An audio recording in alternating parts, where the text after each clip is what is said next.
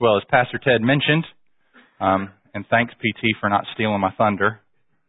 I'm always nervous of that when Pastor Ted does that, but well, I, that's the first thing I did when I walked in. I thought he knows what I'm going to preach. Is he going to spoil it? But he didn't. Thank you. Um, since he since he raised the issue, I'll go ahead and share it with you. My plan is during the Sunday evenings that I have the privilege to, to preach here um, is to walk us through a series of sermons that I'm calling the Neglected New Testament, um, exploring the letters we overlook. So I want to do a study of the shortest and most brief letters in the New Testament, which would include things like Second John and Third John and Philemon and Jude. So my goal is for this week to consider Second John with you. So if you want to go ahead and turn there, um, it's on page 125 if you're a visitor and using a Pew Bible. And it's only one page, the shortest letter in the entire New Testament, all of 13 verses. So we'll be looking at 2 John tonight, and, and Lord willing, take a look at 3 John next week. And then when I come back um, to preach on Sunday evenings later in the year, we'll pick up Philemon and Jude. And hopefully get to spend some more time on those letters. 2nd and 3rd John will just be one sermon apiece. How do you lose your voice? One girl named Brittany recently posted the following on an internet website. Just a warning. Internet is wide open for sermon illustration. So kids, anything you post out there could end up in a pulpit one day. So just want you to know that. Brittany writes, I have a presentation at school coming up, and I would like to know the best most effective way people have lost their voice. She's dead serious. There are obvious ones such as screaming and yelling, and I've read on here that you can gargle Drano. It makes me a tad bit nervous. And to be completely honest with you, I don't know if I trust that. Good, Brittany. I'm glad you do not trust that counsel. Her question received several responses, some of them quite humorous. I'll give you a few of them. Try talking nonstop for as long as you can. If somebody asks you what you're doing, tell them you're trying to lose your voice. Also, try not sleeping for a couple of days or only getting about two hours of sleep on average for a few days. This is wise counsel. Here's another one. Argue with your parents. I guarantee you'll lose your voice. Another wise sage of a person wrote, Scream into your pillow for a few hours. Another person wrote, Eat lots of cheese. I don't know what in the world that's all about. And I thought the most helpful word of counsel here's a thought do the presentation. Quit being a coward and get it over with. Well, not only can people lose their voice, but churches can as well. Sometimes when we say that something or someone has lost their voice, we don't mean that they can't speak, but rather that what they say is no longer relevant.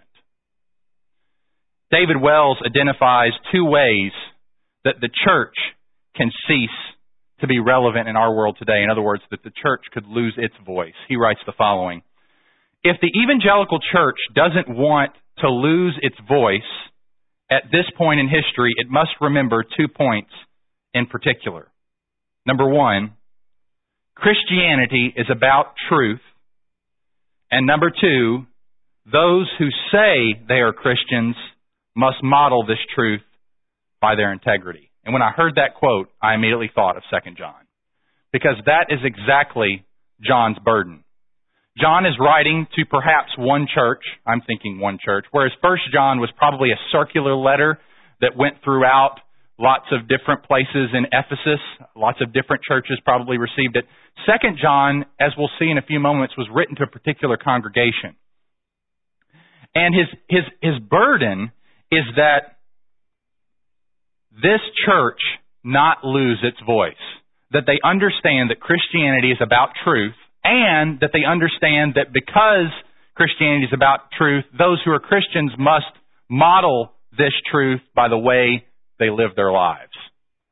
And that is really what John's burden is because false teachers are in or have been in the church have now gone out from the church, and John is concerned that their influence may still be around. So let's read John's second letter. The elder to the elect lady and her children, whom I love in truth, and not only I, but also all who know the truth, because of the truth that abides in us and will be with us forever. Grace, mercy, and peace will be with us from God the Father and from Jesus Christ the Father's Son in truth and love. I rejoiced greatly to find some of your children walking in the truth, just as we were commanded by the Father. And now I ask you, dear lady, not as though I were writing you a new commandment, but the one we have had from the beginning, that we love one another. And this is love, that we walk according to his commandments. This is the commandment, just as you have heard from the beginning, so that you should walk in it. For many deceivers have gone out into the world. Those who do not confess the coming of Jesus Christ in the flesh. Such a one is the deceiver and the antichrist. Watch yourselves so that you may not lose what we have worked for, but may win a full reward. Everyone who goes on ahead and does not abide in the teaching of Christ does not have God. Whoever abides in the teaching has both the Father and the Son. If anyone comes to you and does not bring this teaching, do not receive him into your house or give him any greeting, for whoever greets him takes part in his wicked works. Though I have much to write to you, I would rather not use paper and ink. Instead, I hope to come to you and talk face to face so that our joy may be complete. The children of your elect sister greet you. Now, I just mentioned that this letter by John is written to a church. And the very first line is to the elect lady and her children. You may be thinking, John's not writing to a church, he's writing to a lady. Is this some sort of strange love letter, kind of crammed right here at the end of the New Testament, just kind of slipped in, John's love letter to a special someone? Well, no. Without going into great detail about it, um, the elect lady, many commentators believe, is a reference to a local congregation. Some also take it as a reference to a specific lady. I'm more inclined to take it as a reference to a local congregation, and I'll give you five quick reasons, okay? Number one, beginning at verse 6, you notice he says, and this is love, that we walk according to his commandment. This is the commandment, just as you have heard from the beginning, so that you should walk in it. If you had a copy of the Greek Bible in front of you, you would see that those yous are plural. He is making a reference to a group of people, not just a single individual. That's one reason. Number two, the second reason is 3 John. If you'll just turn the page one over in your Bible and notice how John begins his uh, letter to Gaius, whom we'll, which we'll consider next week, Lord willing. The elder to the beloved Gaius, whom I love in truth. He's writing to a specific person and he gives the name of that person. You might think, well, why doesn't he give the name of this lady? Perhaps because he's not writing to a lady. Number three reason is verse 5 when he writes, I ask you, dear lady, that we love one another. If you think about that for a second, John is writing to a lady and saying, I'm writing this letter so that you will love me and I will love you more. Sounds kind of strange. One of the most persuasive arguments is 1 Peter 5:13. If you'll hold your place in 1 John or 2 John and flip back just a couple pages to 1 Peter, look at the end of the way Peter ends his first letter with chapter 5 verse 13 when he says, "She who is at Babylon, who is likewise chosen, sends you greetings, and so does Mark my son." Now, who's the she? She is a church. The church that Peter is presumably writing from, is referenced as being at Babylon, that is in Rome. So this use of chosen and female, she who is at Babylon, who is likewise chosen, elect, being a reference to a church leads me to think that this is exactly what John's doing in his letter in 2 John.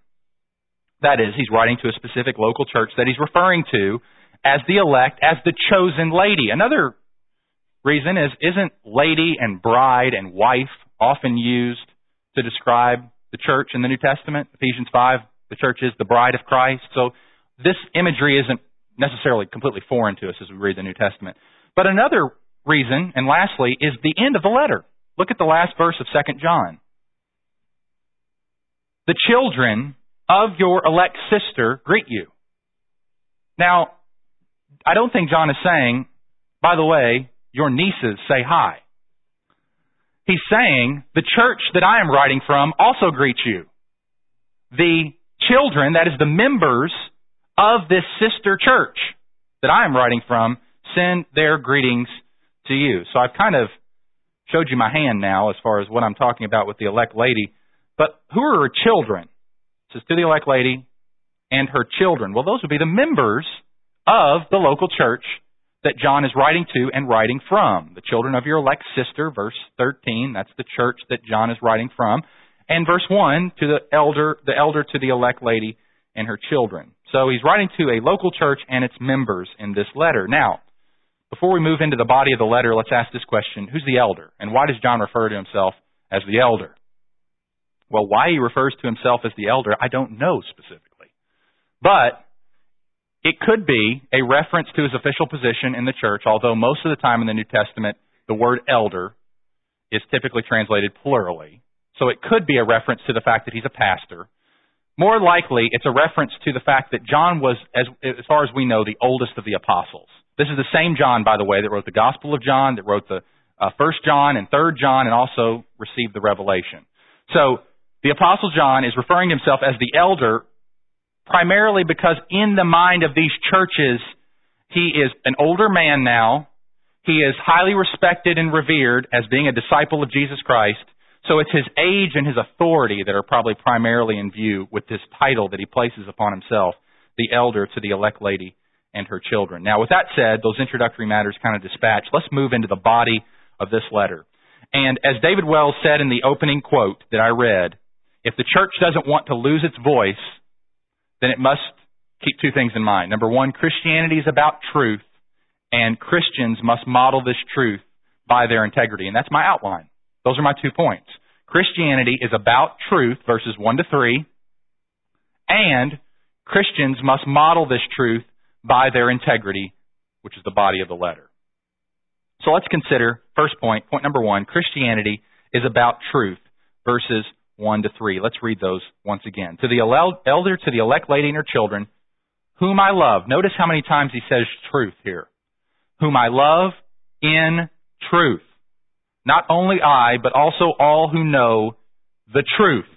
Because of the truth that abides in us and will be with us forever. Grace, mercy, and peace will be with us from God the Father and from Jesus Christ the Father Son in truth and love. Four times in three verses, John says, Truth, truth, truth, and truth. You think he's concerned about truth?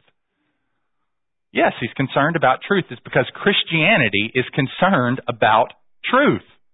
Christians are not concerned about opinions, religious ideas that people have. Christians are concerned about what is true. And so is John. Now what is the truth? Well, first John or second John here, John writes and tells us what he thinks of when he thinks of the truth. Look at verse 9. Everyone who goes on ahead and does not abide in the teaching of Christ does not have God. So when John is thinking of the truth, he's thinking of the teaching of Christ, both the teaching of Christ himself and the teaching about Christ by the apostles, those who were his disciples and representatives on the earth, appointed by him to carry on the work that he started, to found the, the church to lay the foundation for the church, to lay the doctrinal and theological foundation that we are reaping the fruit of today, and which God has preserved for us even in this letter. So when John thinks of the truth, he thinks of the teaching of Christ, the teaching about Christ. Now, what is this teaching? Well, take a we have to take a whole survey of the New Testament to answer that question. But to sum it up, I think we're, we're helped by the word of blessing that John issues in verse 3. He says, Grace, mercy, and peace will be with us. Notice the certainty of that. It will be with us. Grace, mercy, and peace will be with us. That's different from other New Testament letters that just wish grace and mercy to be with us. This is certainty. It will be with us. From God the Father and from Jesus Christ, the Father, Son, in truth and love. Now, what's grace? Grace is God's undeserved kindness that He treats human beings with. If you came in this room and you think God owes you something and deserves you deserve something from God, you do not know God. The Bible teaches us fundamentally that we are majorly in trouble with God, and the fact that if we receive anything from Him, it is owing to pure kindness on His part. So this grace that comes to us comes to us from God the Father and from Jesus Christ the Father's Son. But a second thing is mercy. Mercy also comes to us from God the Father and from Jesus Christ the Father's Son. In other words, God withholds from us the judgment that we deserve. That was what our last hymn was all about. No condemnation. We deserve that. No judgment. We deserve that. And God sends His own Son into the world to live in our place to die in our place, to rise again from the dead, so that we can be forgiven of all our sins, accepted into a right relationship with Him. And that results in peace with God. Peace will be with us from God the Father and from Jesus Christ, the Father's Son. We are no longer estranged from God. We are no longer enemies of God. We are no longer alienated from God. We have been reconciled to God. We enjoy a relationship of peace with Him, all because Jesus Christ, the Father's Son, did a work for us that we could never do for ourselves, namely live for us, obey the law of God completely, and die in our place for our sins, bearing in his body the penalty that those sins deserve. So that is what he thinks of when he thinks of the truth and he thinks of the teaching about Christ. It's all this whole message of who he is, what he's done. And we'll come to that more as we get into the latter part of the letter. So, there is truth in the world. There is truth in the world. This truth is from Jesus Christ. It comes through Him. It's about Him. And it's recorded for us in Scripture. But notice the second thing. Not only is there truth, but this truth forms the church. This truth is what brings the church to be the church. Look at what John says here. The elder to the elect lady and her children whom I love in truth.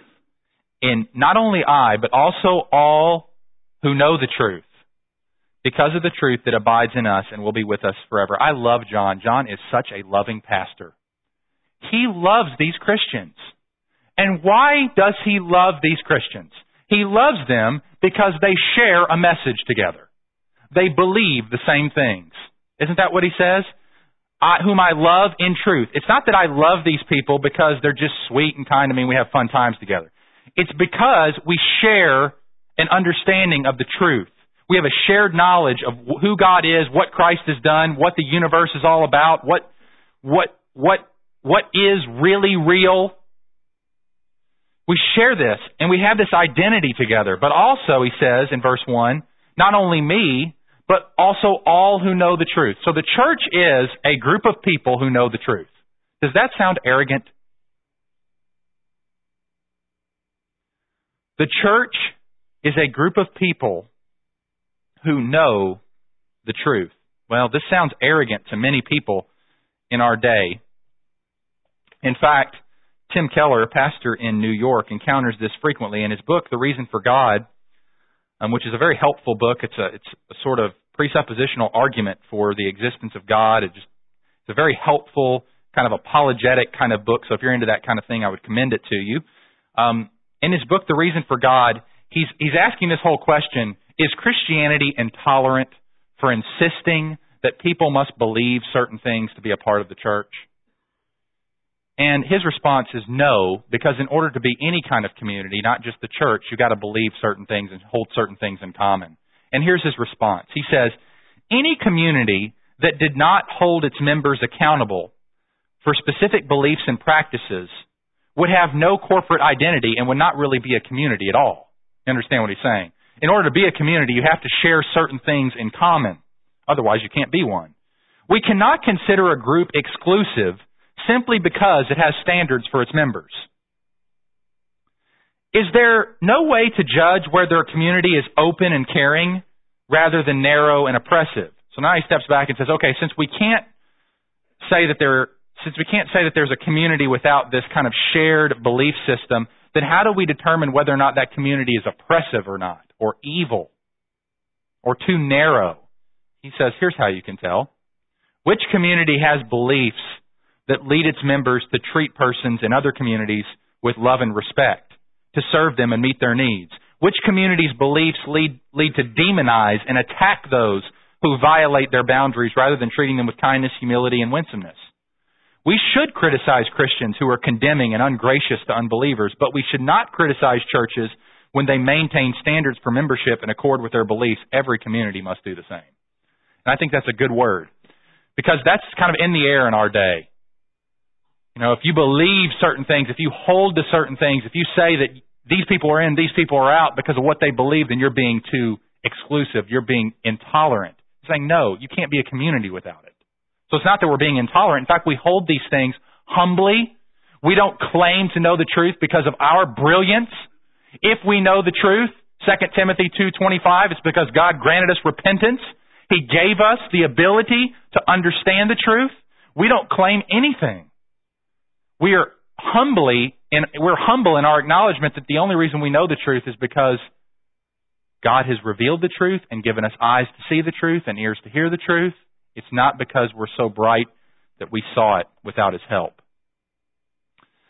This idea of exclusivity in communities, then, is very offensive to many our day, but it, you can't have a community without it. So John is stressing this that the truth is what forms the church, that there is a truth, the teachings about Christ, and it forms the church? Well, there is so much evidence of this here at our church, and I just want to encourage you with the fact that we have, by God's grace, a shared knowledge of the truth, and we love that. And that's partly the reason that we are a confessional church. Let me read you the Bethlehem Baptist Church Elder Affirmation of Faith. Jonathan pointed this pointed this to, pointed me to this, and I was just so helped by it. I just want to read it to you. This is what they say. Um, and I think it's a helpful summary of, of why being confessional is important. He says, We believe that the cause of unity in the church is best served not by finding the lowest common denominator of doctrine around which all can gather, but by elevating the value of truth, stating the doctrinal parameters of the church, seeking the unity that comes from the truth, and then demonstrating to the world how Christians can love each other across boundaries rather than by removing boundaries which is one of the reasons Together for the Gospel exists. You have lots of different people believing different things that are sec- of secondary importance, but they hold the one thing in common, which is the gospel of Jesus Christ. And they that while that you can have a man like Lig Duncan sit there on a panel and preach, who's a Presbyterian, and then you can have Mark Dever, who's a Baptist, and they can love each other and not remove the boundaries that exist within their churches because they hold the priority of truth, but they've also been able to love each other across those boundaries. And that's a beautiful witness to the world. It, it, it, upholds the value of truth and it upholds the value of love, which is John's burden in this letter. And I think it's just beautifully displayed there. In this way, going on with the affirmation of faith, it says, In this way, the importance of truth is served by the existence of doctrinal borders, and unity is served by the way we love across those borders. And I think that's a great statement of how we want to be confessional as a church. We want to elevate the value of truth. We want to hold up the standards of truth. But we also don't want, and we don't want to remove those boundaries. However, we want to be able to hold this and love each other, love other Christians with whom we might differ on things across those boundaries, thereby upholding Christ's desire that we would all be one and demonstrate to the world that we are.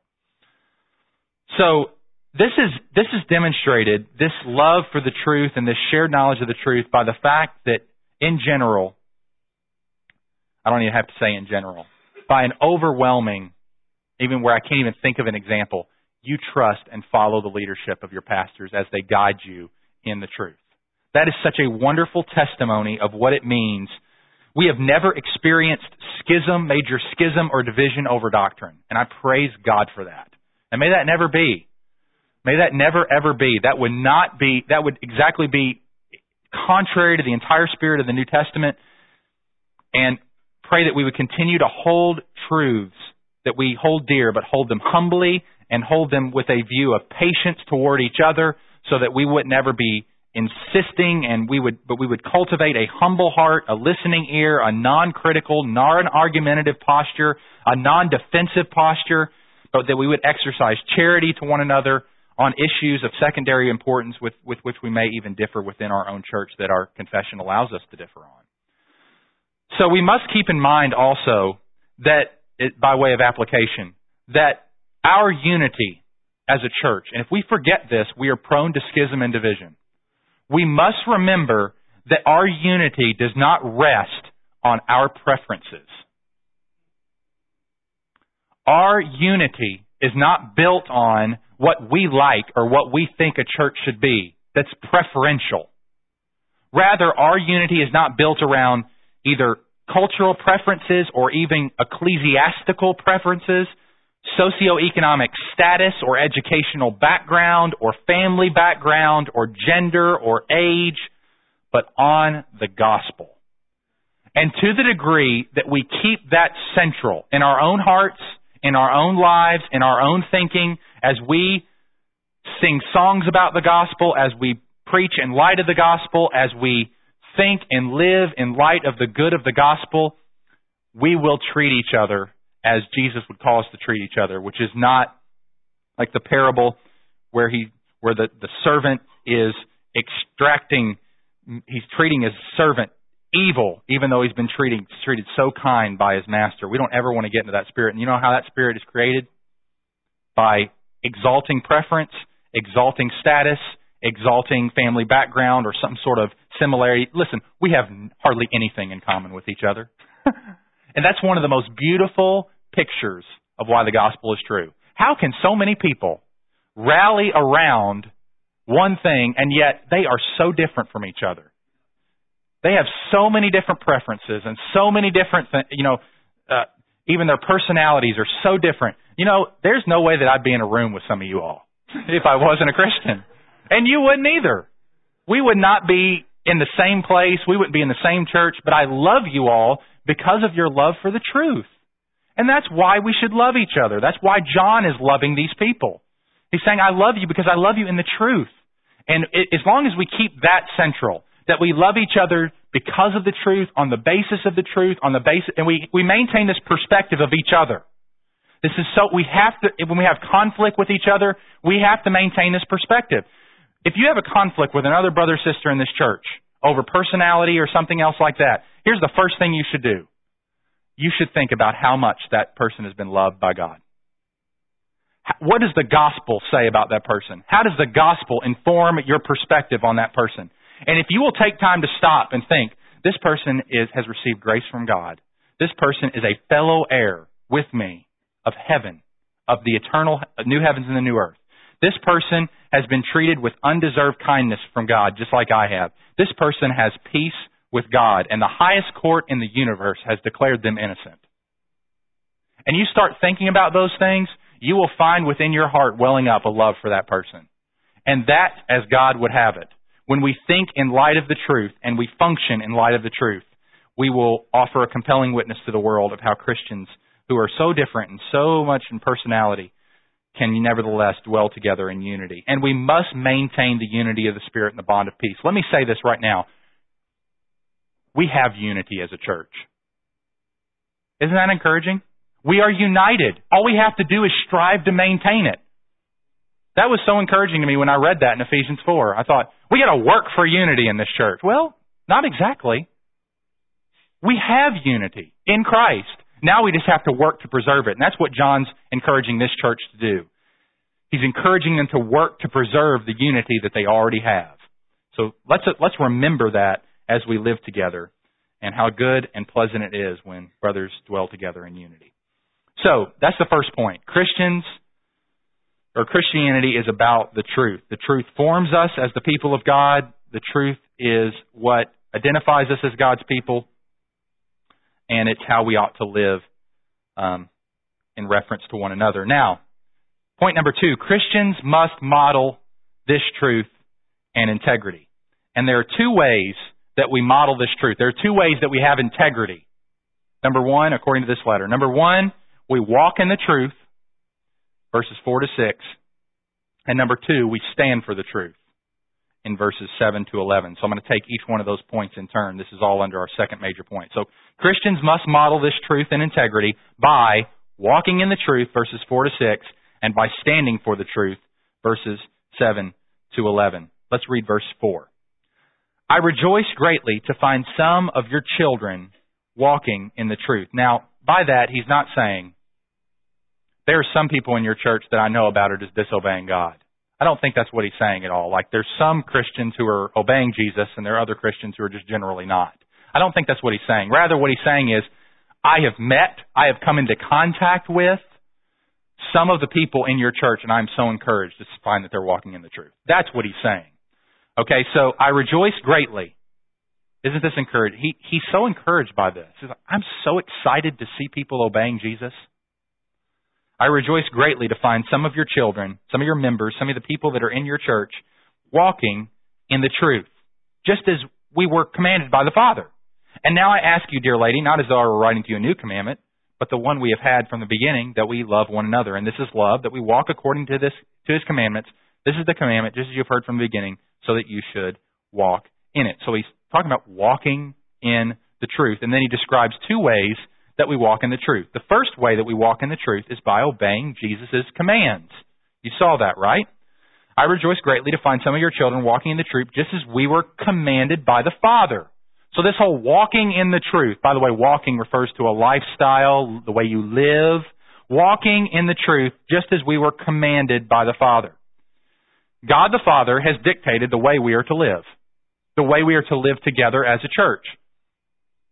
And we are to walk in this truth. We are to live this truth out. And let me say this as a prospective elder, and I can say this on behalf of your present elders as well.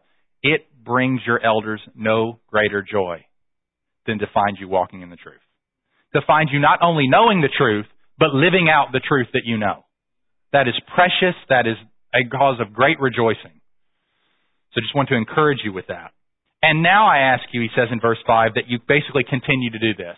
This is not a new commandment. This is not something that you don't know about. This is Christianity 101. This is Jesus' big message, is that we as Christians have love for one another. So John is very simple, and this is this is a repeated theme in John's gospel. It's a repeated theme in First John. It's a repeated theme as we see in Third John next week. It's over and over again. He is exhorting people to obey Jesus' commands and love one another. And that's what it means to walk in the truth. So how you doing? How are you doing walking in the truth? Well, say, how do I know if I'm walking in the truth? Are you obeying the commands of Jesus and are you living in love with fellow Christians? Are you caring for them? Are you showing them love? Just by a show of hands. How many of you took a trip over spring break? Anywhere, maybe even out of town. Okay, a few of us are sprinkled out. Other ones are just not wanting to hold their hands up in church because that's kind of weird. Okay, so if you took a trip, you know that in order to take a trip, you need at least two things, right? You need a map, especially if you don't know where you're going. I need a map always, and often I need more than a map. I need my wife because I'm terrible at directions. But you need a map and you need fuel. You got to make sure you have fuel in your car, and you got to make sure that you have a map if you decide you're going to head, say, to Gatlinburg, and you're going to go that way, and you've never been there before, but you have, you're all fueled up, and you come up to your to your spouse and say, "Let's go, let's get in the car, let's go." It's like, well, where we're going? We're going to Gatlinburg. We've never been to Gatlinburg. Do you know how to get there? No, but let's get in the car and go. Well, chances are you're going to be roaming on some back road in western Kentucky, wondering where in the world you are because you don't have a map. You have all the fuel, all the best intentions in the world, but Without a map, it's not going to get you anywhere. You're just going to be driving around in circles. Same thing with if you have a map. Say, honey, let's go to Gatlinburg. I've got the map. We're ready to go. Get in the car. It's like, have you got gas in the car? No, it's completely on empty. In fact, when I was rolling into the driveway yesterday, it completely ran out of gas. Well, let's go. Where are you planning on stopping to get gas? No, we'll just get in the car to crank it up. It's not even going to start, honey. But I've got the map. I know where we're going. Yeah, but you need fuel. Well, think of it, think of, take that illustration and think of truth is the map and love is the fuel. Christians can be very zealous for the truth. Defend the truth. They've got the map. They know what the map is and they're going to get there. But they don't have any fuel. They don't love. They're not concerned. They're not gentle. They're not patient. They're just truth driven. Other Christians can have all the fuel in the world and have no map. There's, I just think it's important that we love one another and that we do good to people. But they're never referencing the Bible as to what that good should be or uh, what the map tells them for how to love. But here's the glorious thing, is Jesus has given us a map and by the Holy Spirit and the Word of God provided us with fuel. So we have both. In other words, He's given us the parameters. He's told, he's told us this is what love is, this is what love looks like. So you don't have to invent it. You don't have to wonder, what does it mean for me to love other Christians? Just read your New Testament, you'll know. Okay? Forgiving each other, bearing with one another's burdens, encouraging one another, confronting one another in love, seeking the good of the other, deferring to one another, honoring one another. All those one another texts, that's what we're supposed to be doing. So the map is in place. But also, the fuel is there. Part of the fuel is recognizing that we, we, we share the gospel in common, but also that we have the living Christ dwelling within our own assembly. Jesus is here in us. We are the temple of God. We have access to all the spiritual resources that we need to love each other and care for one another. So Christianity is about both truth and love.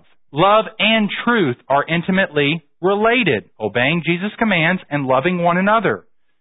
Teachers of truth who live loveless lives will find that people reject the truth and they'll say they just reject the truth because they hate the truth. They might hate you for just reason. So truth is not ultimately served by loveless truth tellers. But neither is biblical truth satisfied when teachers of untruth, no matter how loving they appear, their, tr- their lack of truth of not having the truth and loving in spite of it will still destroy people because they're withholding from them the one thing that they really need, which is the truth of God. So the way we love each other the best is by serving the truth to one another. So biblical love is not satisfied when simple facts are just kind of coldly laid out for people. Like, you should just do this. You know what God requires. Or biblical love is not satisfied when we compromise the truth. So we hold those things together. And our world today, our culture does not think that those two things can be held together. That we can hold truth and love together like that. Well, there are so many evidences of love at HBC. When people are suffering, how you rally around each other and care for one another. And I, I commend you. That is an example of deep love for one another. We give sacrificially of time, money, food, hospitality. We're concerned for each other. We talk to each other. We ask each other how we're doing. There's also generosity in meeting pressing needs of the church. And no request seems to go unanswered. And those are all evidences of your deep love for not only the Lord, but also for each other. But there are also areas that we can continue to grow as a church. We can continue to grow in, in desiring to walk in the truth. That is, take the truth that we know in our heads that we receive Sunday after Sunday and begin to walk that out concretely. This is why our care groups exist. Our care groups exist so that we might walk in the truth. Because it's not enough simply to hear the truth. We must apply the truth and live the truth out. So that's an area that we can continue to grow. Think of your care group attendance. Think of your participation in the life of your care group as not only you walking in the truth, but you helping other Christians to walk in the truth as well. We can spend more time with each other and build more relationships with each other. We can extend hospitality to each other even more by inviting each other into our homes. We can look out for our older senior saints, our older widows and widowers in our church and make sure that they're being cared for and loved. And we can use the church directory in the best of all possible ways, which is to love each other on our knees by praying for one another. Well, with that in mind, let me conclude with this. The last verses, verses 7 through 11, I'm not going to be able to spend a whole lot of time on tonight. But here's the point. Christians must model their, model this truth that we believe in our, by, in our integrity by not only the way we relate to one another, but also by the way that we relate to professing Christians who do not hold to the truth, who have drifted, who have wandered. In verses 7 through 9, John talks about false teachers. Many deceivers have gone out into the world, verse 7, those who do not confess the coming of Jesus Christ in the flesh. That, in, in, in essence, is the same problem that they're dealing with in 1 John. They don't acknowledge the incarnation for what historic Christianity and the Bible teaches, which is that Jesus Christ is the eternal Son of God become man. They deny that. And John has the most severe of rebukes for them. Such a one is the deceiver and the antichrist. Now, let me just close by getting quickly practical and then, then I'll finish up and we'll pray. When he says in verse 10, which is really the, I think the occasion for this letter, verse 10 is the reason, ultimate reason John is writing. When he says, if anyone comes to you and does not bring this teaching, do not receive him into your house or give him any greeting. That, his burden is, is that these Christians who have now gone out, or these professing Christians, they're not Christians, who have gone out from this church and embraced error concerning the person of Christ would return and try to exercise more influence again. And John is saying, do not even welcome them. Do not even receive them. Now that opens a big can of worms that I have no time to, to consider tonight, but hopefully next Lord's Day we'll be able to kind of tack this on and maybe I can consider this for a few minutes at the beginning of the next uh, sermon with you, just so we can think about what does it mean? How should we how should we apply this to our lives? How should we think about uh, because um, and interact with false teaching and things like that? So we will come back to this. Just in conclusion, may God help us not to lose our voice or lose our way, and we will lose our way. We can lose our way in really two ways by failing to walk out the truth in our own lives, by failing to obey Jesus' commands and love one another. And we can also fail to walk out the truth by not standing for the truth and being courageous in the midst of error. So may God help us to do that, and let's pray together as we close.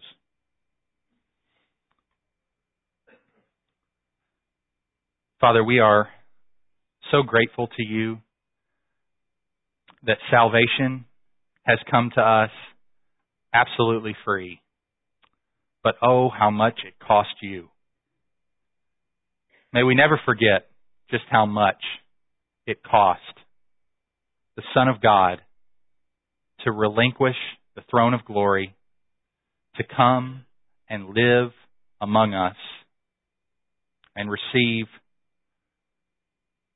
rejection from men, but more than that, to take his perfect and spotless life to a cross and receive your wrath in our place for our sins. May we May we always be mindful of that. May, may it have the appropriate sobering effect on our hearts.